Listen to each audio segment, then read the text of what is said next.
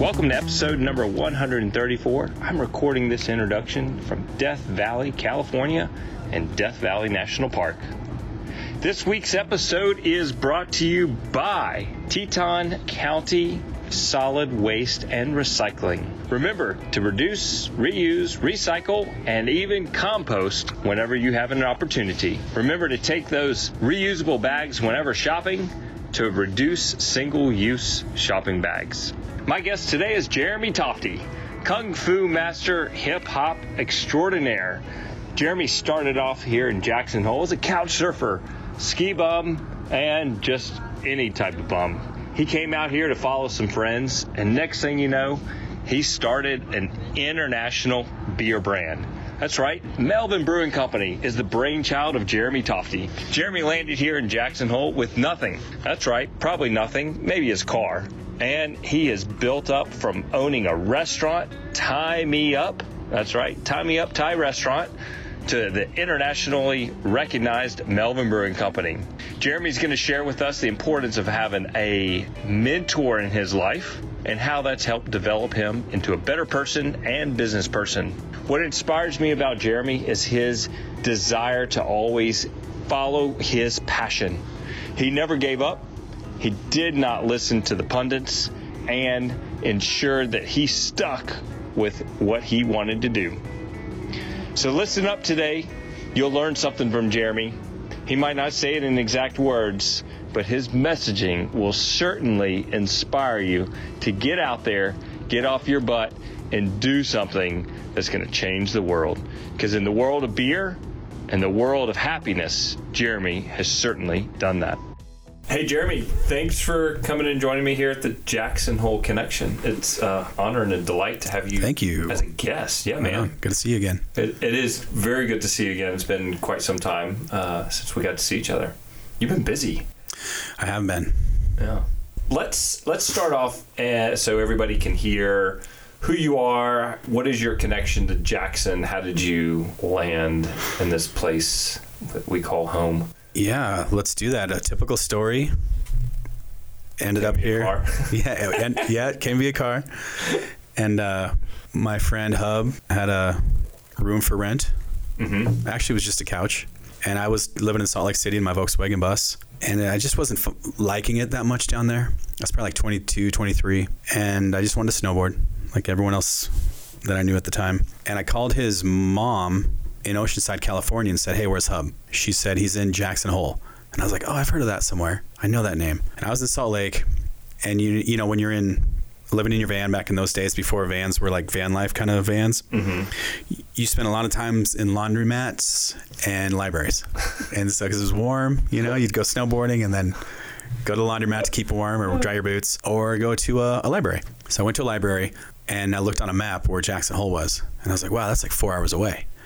So I set up a time with the number she gave me, which is actually was the Simpson house phone number, 733-6812, and which back then I guess was just 6812. Uh-huh. And so I called that number and said, "Hey, I need to speak to Hub." And someone said, "Well, we'll make sure that he's here tomorrow at 7 o'clock." And so I called cell phone. Yeah. So no beepers. Well, there probably were beepers, but so I called back the next day at 7 p.m. and he's like, "Yeah, man, my roommate just left last night, middle of the night, didn't pay rent. Come on up." So I was up like 4 hours later and pulled into town. Had never been here before, just expected to be here for a year.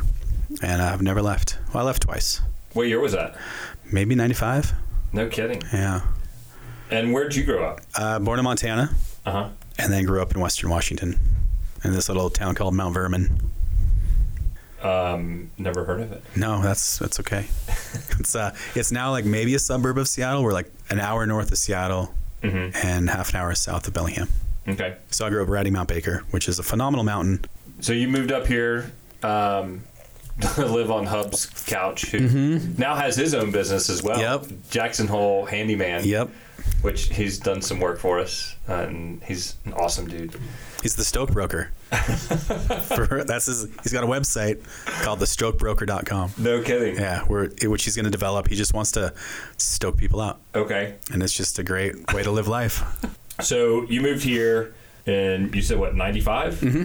1995. Well, that's a few years before me. And what did you do when you first moved here? those few years before you got into what you're doing now? Well, the first thing I did was get on the tram. Okay. Next day on the tram. So I'm like, this is so cool. It just takes you right to the top. It probably cost you less than $100. Yeah, I think it was $2. Okay. Yeah. Yeah. It might have been. It was like the $2 tickets. Right. And then I lived in his house, which is where the tunnel is now in Snoking. It's an old house that used to be right on top of that. Yeah, I remember that. And we lived in some lady's basement. Mm-hmm. And we were 22, 23, so that didn't last long. And she kicked us out a couple of months later. We weren't, loud partiers. We just, I had a bass, he had drums. We were forming our band. And we had this Australian kid moving in with us. And this Australian kid, we're still friends with him. I actually went to be his nanny for his kids in Australia for a couple months. And yeah, we got kicked out of that place. I was working at Snow King selling concessions. So I could snowboard to work and snowboard back to work when I got off work at the village, or snowboarding at the village. And yeah, we just had a good time, drank a lot of Zonker Stout and snowboarded. I think that, and I hope that is what everyone that is in their early 20s is doing in this town now. And I think a lot of them are. I think so. It's good. It's so good to see. It's so good to see the Stoke still alive.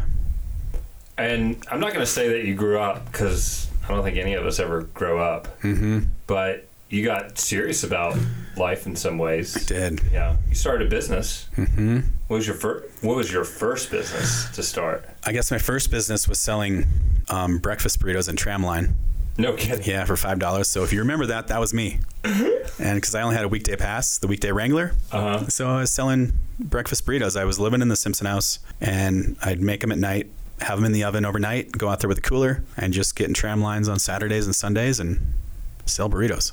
Nice. And I was a hardcore vegetarian back then. Mm-hmm. So they're all vegetarian. And yeah, I always knew I wanted to start a restaurant. So I wanted to do a Mexican restaurant. So I tried to work at Mama Inez, and no kidding. Yeah. Okay. I applied there like 3 or 4 times. Couldn't seem to get in. Hmm. And then as kind of time went on, I started homebrewing.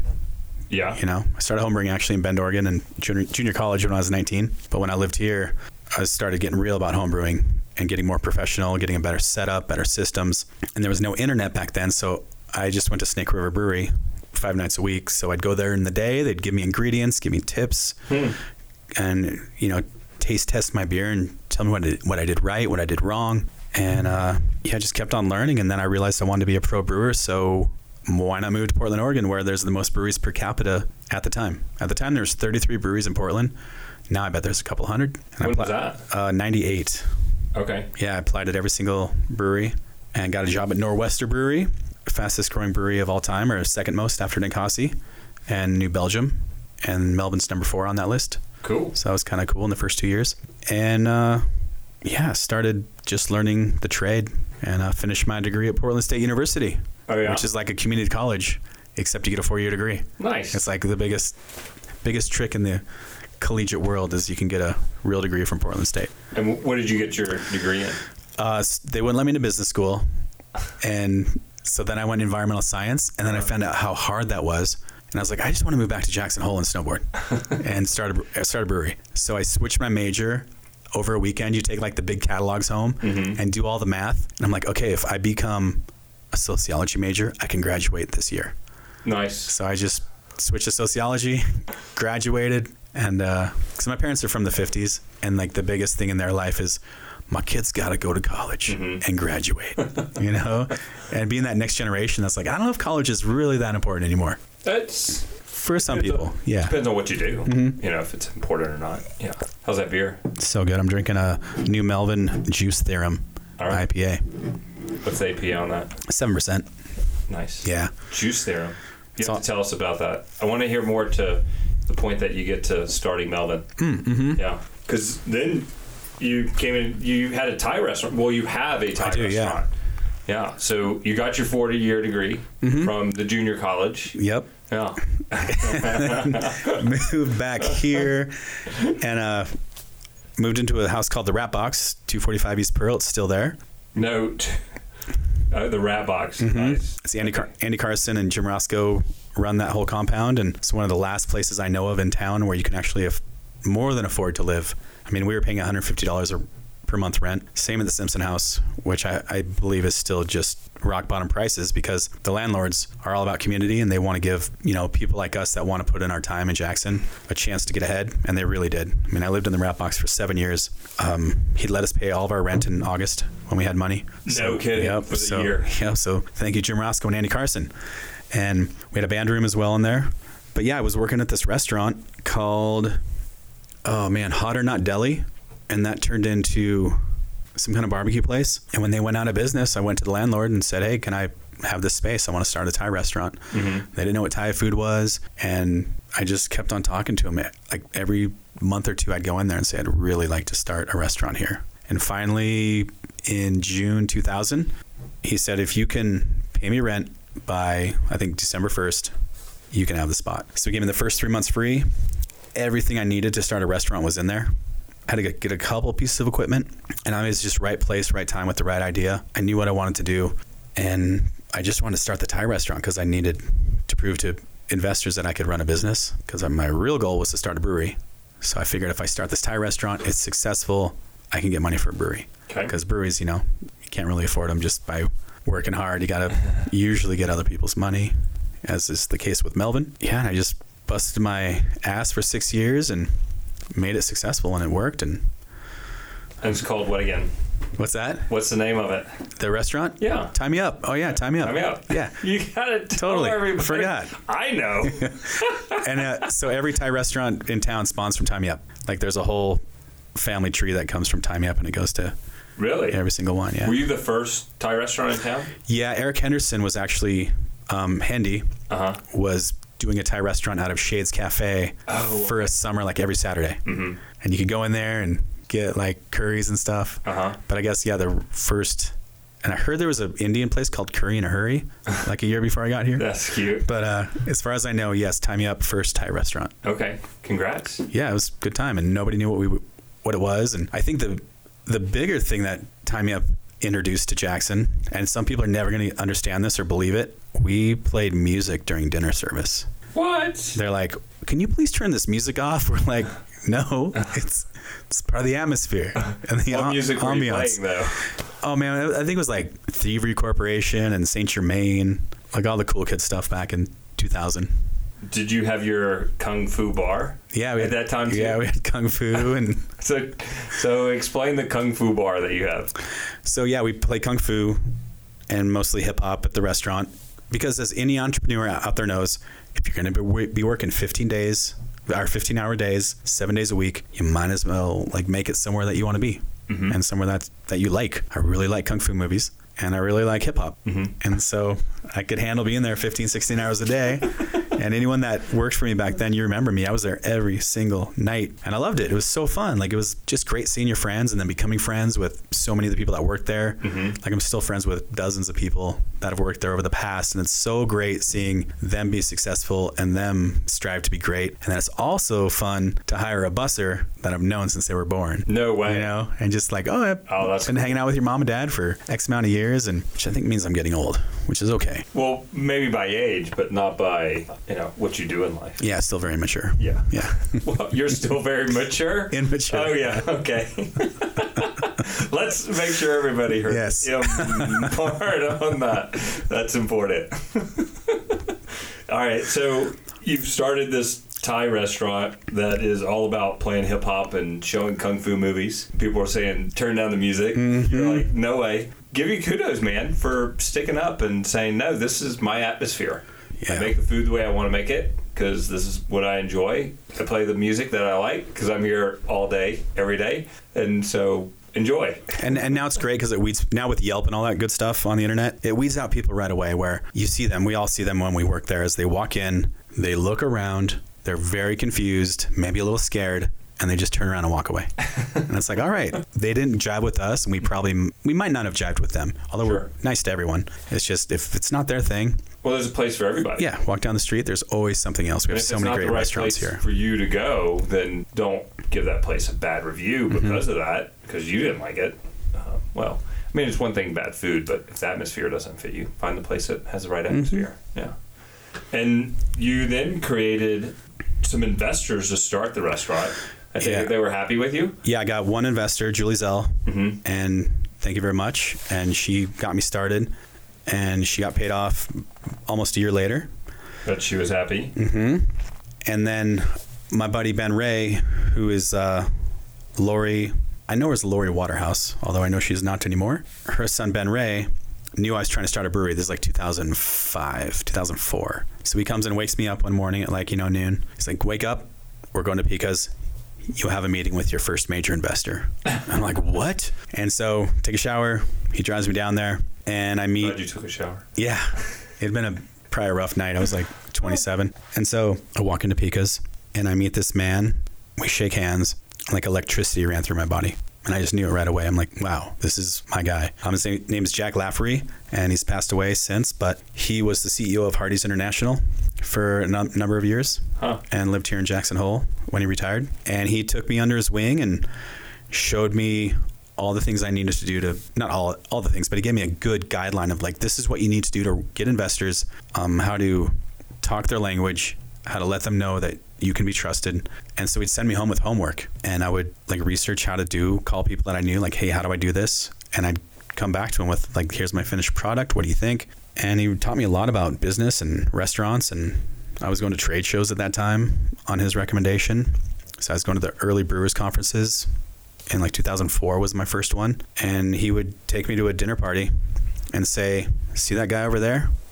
I'm like, yep.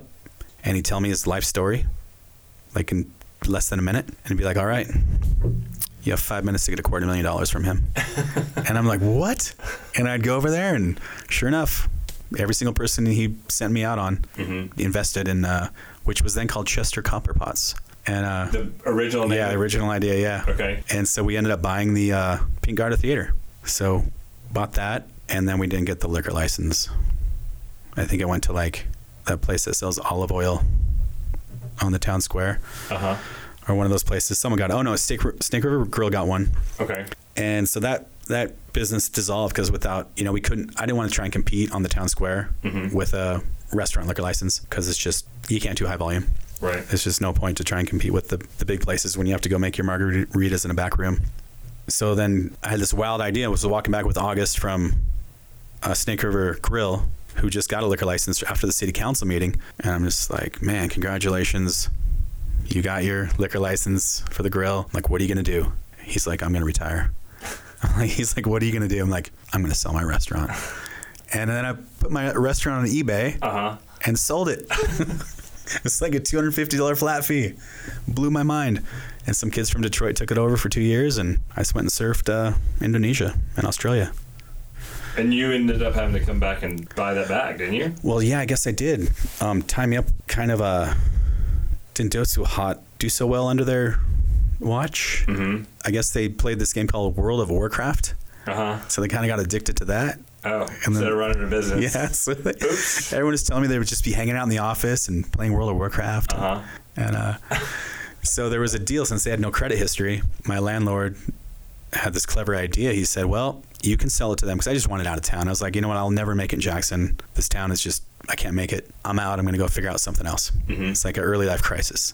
And my landlord said, well, they have no credit history. If you co-sign for their lease, you can go. And I'm like, yeah, whatever it takes here. Here's my signature. So if they didn't pay rent 2 months in a row, I automatically got the space back. 2 years ago, I get a call from my landlord. He's like, you want your space back? I'm like, see you in a week.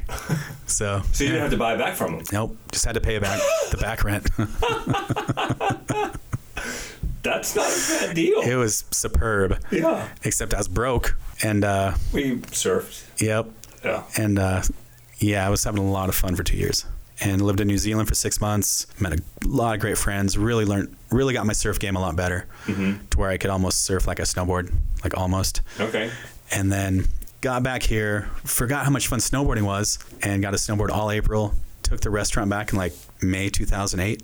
And yeah, turns out people weren't coming to Tie Me Up anymore. I just figured, I'll just come back and it'll be like normal. But this town's so much transient like culture that people didn't know who I was or what Tie Me Up was. They just knew it was that place that was kind of hit or miss. And so I went on to work like every day in the kitchen for at least a year. I think I did 153 days in a row once just because I was determined, like, I'm going to make this food so good everyone's going to come back. And I was living in the restaurant, and it was just, you know, I couldn't afford anything. Once again, my buddy Ben Ray came to the rescue and loaned me $1,000 to repaint the interior. And yeah, I was just living there and mountain biking a little bit and hanging out with, reconnecting with all my old friends in the community. And then I kind of knew I was going out of business. Like, this is it. I can't do this anymore. There's no money. I'm tired of living in a restaurant, because it's, you think it's cool living in a restaurant, but then all night when the coolers are turning on and off, the compressors are coming on and off, it's kind of loud. You hear everything. Yeah, you hear everything. So, yeah. And then, I decided I had this 1978 Mercedes station wagon. Uh-huh. And I figured I'm going to sell this, put the money into a homebrew system, and start a brewery. Because every other brewery I tried to start, I don't know, it was like millions of dollars. So the car was worth a home brewing system. Yep, $6,000. Yep. So I had a truck once I traded for a ton of hay. Mm-hmm. Good trade. It was hard to get home because you had to like drag it home. But like, you're like, I should have kept the truck. No, I sold the truck, and then they traded it for a ton of hay for their horses. Okay. Yeah. Yeah. Mm-hmm. 77 Ford 250. Mm-hmm. Yeah. Yep. And we actually have one of those behind the restaurant right now. It's an 82. Okay. Yeah, it's barely works, but if you ever want to borrow it, cool. Get some hay, whatever. Thank you. It's there. It's got a lift gate and everything. Nice. So I sold that, got the homebrew system, started brewing. Mm-hmm. And as you know, Snake River Brewing wasn't making IPAs yet, so I just started making IPAs because that's what I like to drink. In the restaurant? Mm-hmm. Okay. And I was making beer legally there, like in the early 2000s, and just selling it to friends. Uh-huh. And then I never thought about going so small, about getting a 20-gallon system. I was always looking at getting big systems, and I was like, let's just start from scratch. Let's just do what I can do. It's my lifelong dream and my passion. Let's make it happen any way possible. So you can go to the brewery now at Thai Me Up. It's 180 square feet. There is no room. Our brewer right now, Justin, piece of paper can barely fit through. Yeah, he's like ducking under stuff, and you get bruises on your hips if you don't move the right way, because you just run into valves and whatnot. Yeah, and we just started brewing, and next thing you know, people started coming back, and it just snowballed. And next thing you know, people are loving our beer. Yeah, it's a good feeling. Let's do a quick break for a word from one of our sponsors, and then we'll be right back to start hearing more about how you escalated the brewing world. Yes. Yeah, you blew it up. Teton County Solid Waste and Recycling wants to remind you to use those recyclable bags whenever you go shopping for groceries or other stores around town. Reusable bags are good for the environment and your wallet. That's because you don't have to buy bags from your retailer. Wash your bags frequently and bag your own items whenever possible. We've already helped remove millions of single-use plastic bags from the waste stream. Now, let's reduce the amount of paper bags purchased. Helpful hint, just put some reusable bags in the trunk of your car. Food waste composting, in addition to yard waste composting, is available at the trash transfer station facilities. Call 733-7678 for up-to-date hours of operation. Jeremy, welcome back. We've just started talking about you starting your nano brewery in Thai Me Up. You probably took over where you were sleeping. Yeah. So you sold your car for a few $1,000s. Then you had to go find a place to live. But you started making IPAs. And you said Snake River wasn't making IPAs at that point. But what was unique about your IPA that you were making compared to other people? Yeah, great question. Because if you're familiar with the brewing process, what we do now, or what we did then is normal now. Mm-hmm. But back then was not considered normal. It was considered a waste of hops and a waste of time, and we basically just put all the hops in at the end of the boil. We boil for an hour. We put way too many hops in at the very end, where most breweries historically have put hops in at the beginning, and then 30 minutes into the boil they put hops, and then 15 minutes into the boil they put hops. We just put all the hops in at the very end after the boil was done, and it just wasn't. There was maybe 2 or 3 other breweries, probably in the world, that were doing that at the time, and that's kind of what made us different. We were making good beer, and a lot of people say we disrupted the industry because we came in with a little bit of pizzazz and beer that was from the future, because nobody was making that kind of beer. Now you can find it everywhere, but it was called a West Coast IPA, and that's kind of what gave us our big start. Is I remember in Jackson, people were drinking our beer, and some guy said our hops were too young, which is silly because they all go through the kilning process and we all get the same hops in the industry. And another guy said that the only way we could make 2x4, which is our double IPA 10%, is by adding vodka. So the rumor was going around that we were adding vodka to our beers to make them that strong. No way. Yeah. And people were kind of hating on our beer a little bit that didn't understand what we were doing. And I totally get that because it was new. And then the first Great American Beer Festival that we entered, which is like the Olympics or the X Games of beer. It's where thousands of breweries enter their best beers to be judged in a blind tasting panel by experts. So I think this is like the 30th annual at that point. And it takes place down in Denver. And the first Great American Beer Festival, we entered the third category, which is fruit beer. We got a silver for Cherry Bomb. Mm-hmm. And that kind of blew our minds. We're like, whoa, that was cool. I can't even believe it. This is insane. And you're in this huge auditorium with like 5,000 people of your peers. And there's, teleprompts everywhere, those big screens, jumbotrons everywhere. And so you get to see all the action from your seat way back in the cheap seats is where we were. And then all of a sudden, the top entered categories are IPA. Mm-hmm. Every year they have been for like probably 20 years. Huh. So all of a sudden they get to IPA and they're like, and the gold medal goes to, we were Thai Me Up Brewing back then. And they're like, Melvin IPA, Thai Me Up. And it just floored us. There's three of us there, me, one of our brewers, and our manager. We're just like, this is insane. We just got a second medal. And as we're getting on stage to receive our medal, they announced the gold medal for the double IPA, and that was 2x4. And so as I'm getting on stage, we're getting a second medal in the most entered category. And no one knew who we were. We came out of nowhere and just kind of blindsided the industry. Mm-hmm. And we're on stage. We didn't even have swag yet. So I see pictures of us and I have someone else's brewery's t-shirt on, you know? Sure, you're supporting. I mean, why not support another brewery? Yeah. And so we just... it was like one of the best moments of my life at that point because all my dreams were kind of coming true. Mm-hmm. And then the next day I got my first call from an investor. Cool. That was like, I'm going to put some money into you. He called me. Mm-hmm. Got my number and congrats. And then everything just started going from there. And then you went and got some Sharpies and started making shirts in the parking lot. Mm-hmm. Now, we did that at a lot of events. We'd get Hanes t-shirts and just write Melvin Brewing on them and sell them for like $20. People would buy them. Yeah. And so it started as Thai Me Up Brewery. Mm-hmm. You had these signature items, Melvin. So where did the name Melvin come from? Because now the name of your company is... Yep, Melvin Brewing. Melvin Brewing. Nice prompt. Based out of? Alpine, Wyoming. All right. Population 728. Yeehaw. So Melvin's basically a front wedgie. So it's like you pull someone's underwear over their face. Thought it would be funny. Kind of is still. I love it. Oh, but I did forget to mention when Cadillac closed down, mm-hmm. I was working with the owners of that spot to start a brewery with the Gill family mm-hmm. to take over the Teton Theater. Yeah. So I'd like to apologize. I'm the reason that the theater closed down. Oh. But there's an awesome restaurant in there now. Yes. So everybody wins. Yes. Yeah. Everybody wins. And that's the day that deal fell apart was the day before we won all the medals. No way. Yeah.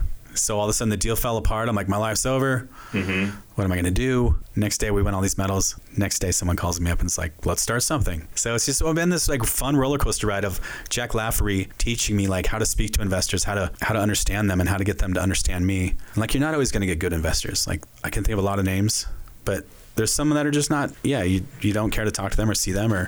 What makes a good investor and a bad investor? I think good investor would be someone that's positive, mm-hmm. someone that can provide mentorship, and a bad investor is just someone that's finger pointing and accusatory and doesn't bring solutions to the table. And if they're a little bit douchey, that doesn't help. But I've been pretty lucky along the way with good investors. So did you learn the hard way with a few investors that they were not positive, they weren't going to provide the mentorship that you wanted? Mm-hmm. Not like Jack offered. No, yeah, Jack was solid. Mm-hmm. If we had any failures or downsides, we just regroup and be like, okay, let's examine these. How do we make it better? How do we not do this again? Yeah. And so we try not to make the same mistake twice. Sure. A lot of times is learn from your mistake. Goal, yeah. For sure. And you said at one point you're... Melvin Brewing Company is the number 4 fastest growing brewery. Yeah, in the first 2 years of operation. Yep. Is that how it's gauged? Well, just that's one we like because it makes us sound cool. Okay. Yeah. And what does that mean in terms of people listening as far as what your growth was that you would want to share? Yeah, I think we were 156% year two. Mm-hmm. So if you think about this, I guess so you made 4 cans the first year. Yes. And you made, a 36 back the second year.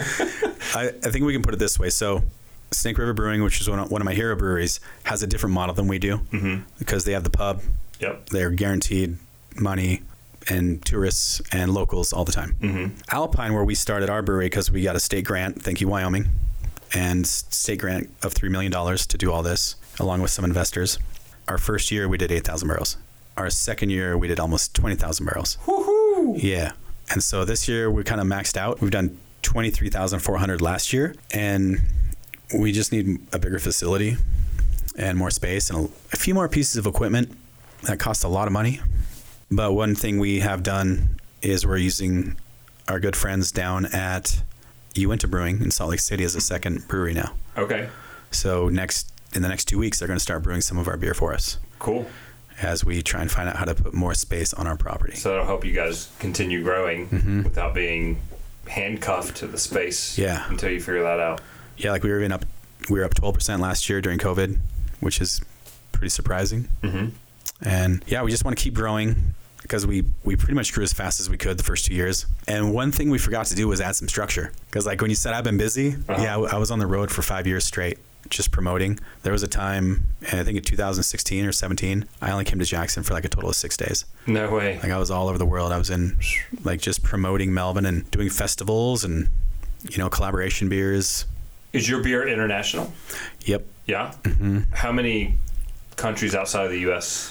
would you find Melvin? Right now, I think it's Chile, parts of China. Really? Thailand. Jackson Hole, China. Vietnam, and are also known as Vietnam. And sometimes in Norway, sometimes Holland. But COVID kind of... sometimes? Because we have distributors that just kind of call up and be like, all right, we want a couple pallets. Okay. But Thailand's a big one that we send beer to regularly. And Japan. We're like, this is so funny. We're big in Japan. I just can't believe I said that on accident. But you're totally big in Japan. I love it. But yeah, we go there and do beer festivals, and I went there and did a beer festival and snowboarded. And our boy Travis Cook goes over there a lot. He's marketing director, so he'll go there and do festivals. And we're a little avant-garde, maybe a little different than a lot of breweries. And so he'll show up with a boombox, with Melvin boombox, playing hip hop with cans of beer in it, in a Melvin onesie. And just, we'll rent tuba players that'll follow us around and play hip hop tuba songs. Mm-hmm. Like just having fun. Like what can we do to have fun? Like it's not a crazy party atmosphere. It's just, let's make this fun. Mm-hmm. And so Japan loves that. They're just like, who are these guys? And then all of a sudden they'll be following us around and we'll be getting to know them and hanging out with them. And maybe at times we've made a couple beers with Japanese breweries. And so one of the collabs we made, nobody spoke Japanese on our team and nobody spoke English on their team. So it was really fun. It was like really fun. Stayed out and ate sushi with them till sunrise. And it's a lot of sushi to eat. Yeah. It was like... it was probably good. Yeah. Yeah, we were catching it by hand. And you guys started with only a few labels. How many labels do you guys now have? Oh, man. Must be like 20 in a regular year. Uh-huh. Cool. And then I think 9 core beers. Okay. That you can get year round. All right. Yeah, we saw a little bit of it. A little bit. Liquor store. Yes, yeah. TLS. I always thought it was Teton Liquor Store. Oh, God. For years. There was a Teton Liquor Store. Oh, over by... it was next to Kmart. Oh, Cy. Well, before Cy, it was Moynihan. I think Paul Moynihan is who had it for decades. A little known fact. Ted that owns the bird used to work there. No kidding? Yeah. Okay. Did not know that. And he was a really good climber. Cool. Yeah. Now he owns the bird and Plaza Liquors. Mm-hmm. Yeah. Cool. Yeah, we love selling Melvin beer at the liquor store. TLS. Yeah, I believe you are our number one count in the world. Are we really? Yeah. Dang, that's special. Thank you. Yeah, and then Thai Me Up's the number one draft account in the world. Okay. Yeah. I remember when you first started making beer at Thai Me Up, and it was like we'd put it on tap on a growler station, and it'd sell out. It's like, Jeremy, we need more beer. It's like, I don't have more beer. Yeah, I would drive it down there myself. Yeah. I remember those days. We had. Those little rubber kegs. And yeah, it was really fun. We brewed beer at Grand Teton. The head brewer was nice enough to let us brew on their system back in like 2012. And it was just funny. Like a lot of the brewers that worked there at the time were laughing at us. Like, you're doing it all wrong. Everything you're doing is wrong. You can't use those ingredients. You're putting the hops in too late. You're using too many hops. And We weren't. How many other businesses that have seen growth like yours, and probably even more growth in different industries, that people have said, hey, you're doing that wrong, but they stick with what they're passionate about, mm-hmm. and they show everybody, hey, I can do this right. I am doing it right. Now you want to do it like I'm doing it. Yeah. It's like we disrupted the industry. Yeah. We really did. We came in and said, this is the new way of doing things. And the people that made IPAs, I mean, there's a lot of different kinds of breweries. Just like think of a ski company or a snowboard company. Mm-hmm. A lot of different ways to do it. But we kind of came in kind of like a LibTech, or I don't really know ski companies. But as far as snowboarding, we came in and said, you know what, we're going to do our way. This is the way we do it. If you don't like it, you don't have to drink it. If you like it, you're probably going to love it. And it's worked. And we have some super fans out there, and it's really fun to get their feedback and watch our company grow, but then also like watch our fan base grow as well. Yeah. Because we're starting to get people we would have never expected. Because we used to get like the beer nerds mm-hmm. that were all about getting the rare exclusive stuff. Now it's like we're getting letters from people that got us in a grocery store and just can't believe how good the beer is, and thank you so much for doing what you do, that kind of thing. And it feels really good. Lets our whole team know that we're doing something right. You know, it's only beer. We're not saving the world, but maybe we are. I don't know. It depends on if you drink beer or not. Yeah. If you're a beer drinker, you're saving the world. That's right. If you don't drink beer, then no. You're probably not saving the world. With your progress that you've made in life, you've been able to maintain your light-hearted sense of humor. You have a fabulous sense of humor. Thank you. You, like you said, let's just go have fun. It shakes it up a little bit. How do you feel that with all the pressure that has been presented to you, because there's real pressure, even though you have investors, you still got to perform. Mm-hmm. How have you maintained that lightheartedness? Let's just have fun. Hey, I'm going to go surfing for a month. How have you maintained that? And I'm only going surfing for 2 weeks. Okay. Yeah. Not a month. Yeah. I don't know. It got pretty dark there for a while. Actually, we were on such like a growth curve going up. Mm-hmm. Then the market collapsed, because when we started, I think I was brewery like under 1,000 when Thai Me Up was a brewery. Now there's like 8,500 breweries in America. Oh. So people outside of say Jackson, mm-hmm. if say a liquor store like TLS outside of Jackson or outside of Wyoming, they're just going to get new beers in all the time.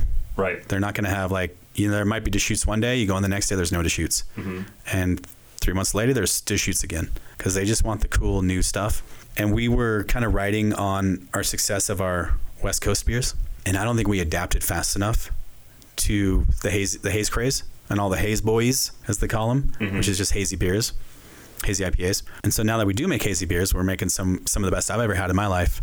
Our head brewer Ian Fuller is just out of control when it comes to creating awesome, amazing beer. I could go on and on about that, but you just have to try it for yourself. Like our new Back in the Haze, it's good. And if we would have started doing that a couple years earlier, we would have been able to be on the haze wave, mm-hmm. but we wouldn't have had the capacity. So we would have ran into the same problems of just kind of hitting our ceiling. And so, yeah, it got a little dark there. And I think just my nature is, you know what? I got like half my life left to live. This is not, whatever happens now, it's not going to define me or stop me. So no matter what happens, like even if we went out of business tomorrow, I'd be like, sweet, now I get a chance to do something else. Mm-hmm. But since we're not going out of business tomorrow, I always got to look ahead and be like, what can I do to make like not only my team and my coworkers happy and stoked, but to keep my stoke going.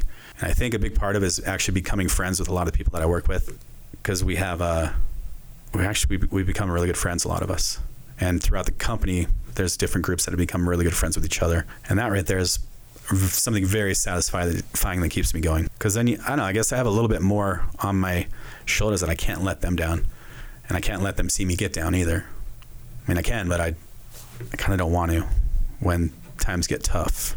But yeah, we've had private equity's been sniffing around in the past, and we could have sold out in the first 2 years for like enough money where I could have actually afforded a house in Jackson, you know. But at that time I was like, no, we're craft beer. I've been trying to do this for 20 years. Like, why would I sell for untold some millions of dollars? And now the brewing industry is like, can I say the word shit? You've already said a few shit words. Oh, I have. Good. Yeah. Whoops. It just comes out. And but now the brewing industry's done what it did, because the old way of buying a brewery was you just gave the companies would come in and said, how many barrels did you do? 100,000. we'll give you $100 a barrel. You're like, okay. So Ballast Point did that mathematic equation, mm-hmm. and they ended up with $1 billion. Whoa. And they think they just sold again like last year for like 20 million or something like that. So that completely changed the entire market. It sold for $1 billion first, yeah, and then resold for 20 million. Yeah. That was a bad purchase. Bad purchase. Yeah. And so that, so now the industry's completely changed and everything's off EBITDA. And so we, you know, we're not in a position that we want to sell. And at the same time, we're just trying to figure out what's next, mm-hmm. you know, cause we've been making beer from the future for so long. And being kind of cut off from the progressive coasts, East Coast and West Coast are kind of making all the cool beer. And we're just trying to do our own thing of making awesome cool beer too. So I don't know if that really answered your question. I got a gist. Okay. And you get to have a beer every now and then. Mm-hmm. I mean, that helps too. Yeah, it's fun. Yeah, yeah, and private equity sniffing around again. Okay. So all you PE people in Jackson, get in line. Mm-hmm. I just want to ride on the jet once. Just once. It's pretty cool to ride on a private plane. It could even be to Park City for all I care. Yeah. And I'll bus back. Yeah. A buddy of mine, he had a plane out here, and he would rent it out and fly people places. And we went to Thermopolis once. Yeah. It's like a half-hour flight. The Star Plunge at the hot springs there. Awesome. God, it stinks there. Mm-hmm. Yeah, just the sulfur. It's not smells, people, it's sulfur. It smells like a... rotten egg. Yeah, which is like a Pilsner that hasn't gone through the proper procedures. So, looking to the future, what historical past beers do you think you might want to bring back with your own twist? Well, get this. Speaking of Ian Fuller, our brewer, mm-hmm. So there's this beer called a Keller beer. Uh-huh. It's basically just an unfiltered Pilsner, mm-hmm. which is a lager beer, which is brewed at cold temperatures. It's like very European beer. He put a twist on it where he put modern day hops in it and made it like a juicy beer. Okay. And that beer is called Bohemian Rebirth.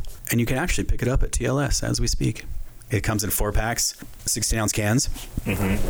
It's fantastic. It's so good. It's so floral and just pungent, but yet drinks crisp and clean like a lager. I've never seen anyone else do it. Cool. So it's like something we're doing, and I don't know if the IPA boys will let that style take over, mm-hmm. but I can tell you like our whole crew's been drinking it for last 2 weeks now. Well, I'm gluten free. I haven't had a beer in probably several months, mm-hmm. but I'm gonna go get one of those tonight. Yeah, sounds good. You just sip it. Yeah, I like it. Yeah, I love it. And one final question. Well, not one final, because Jack was so good to you. Mm-hmm. What are you doing for other people who are in where you were, so 10, 15 years ago? You know, I tried my hardest, and I hope I did a good job to help out the new cider company.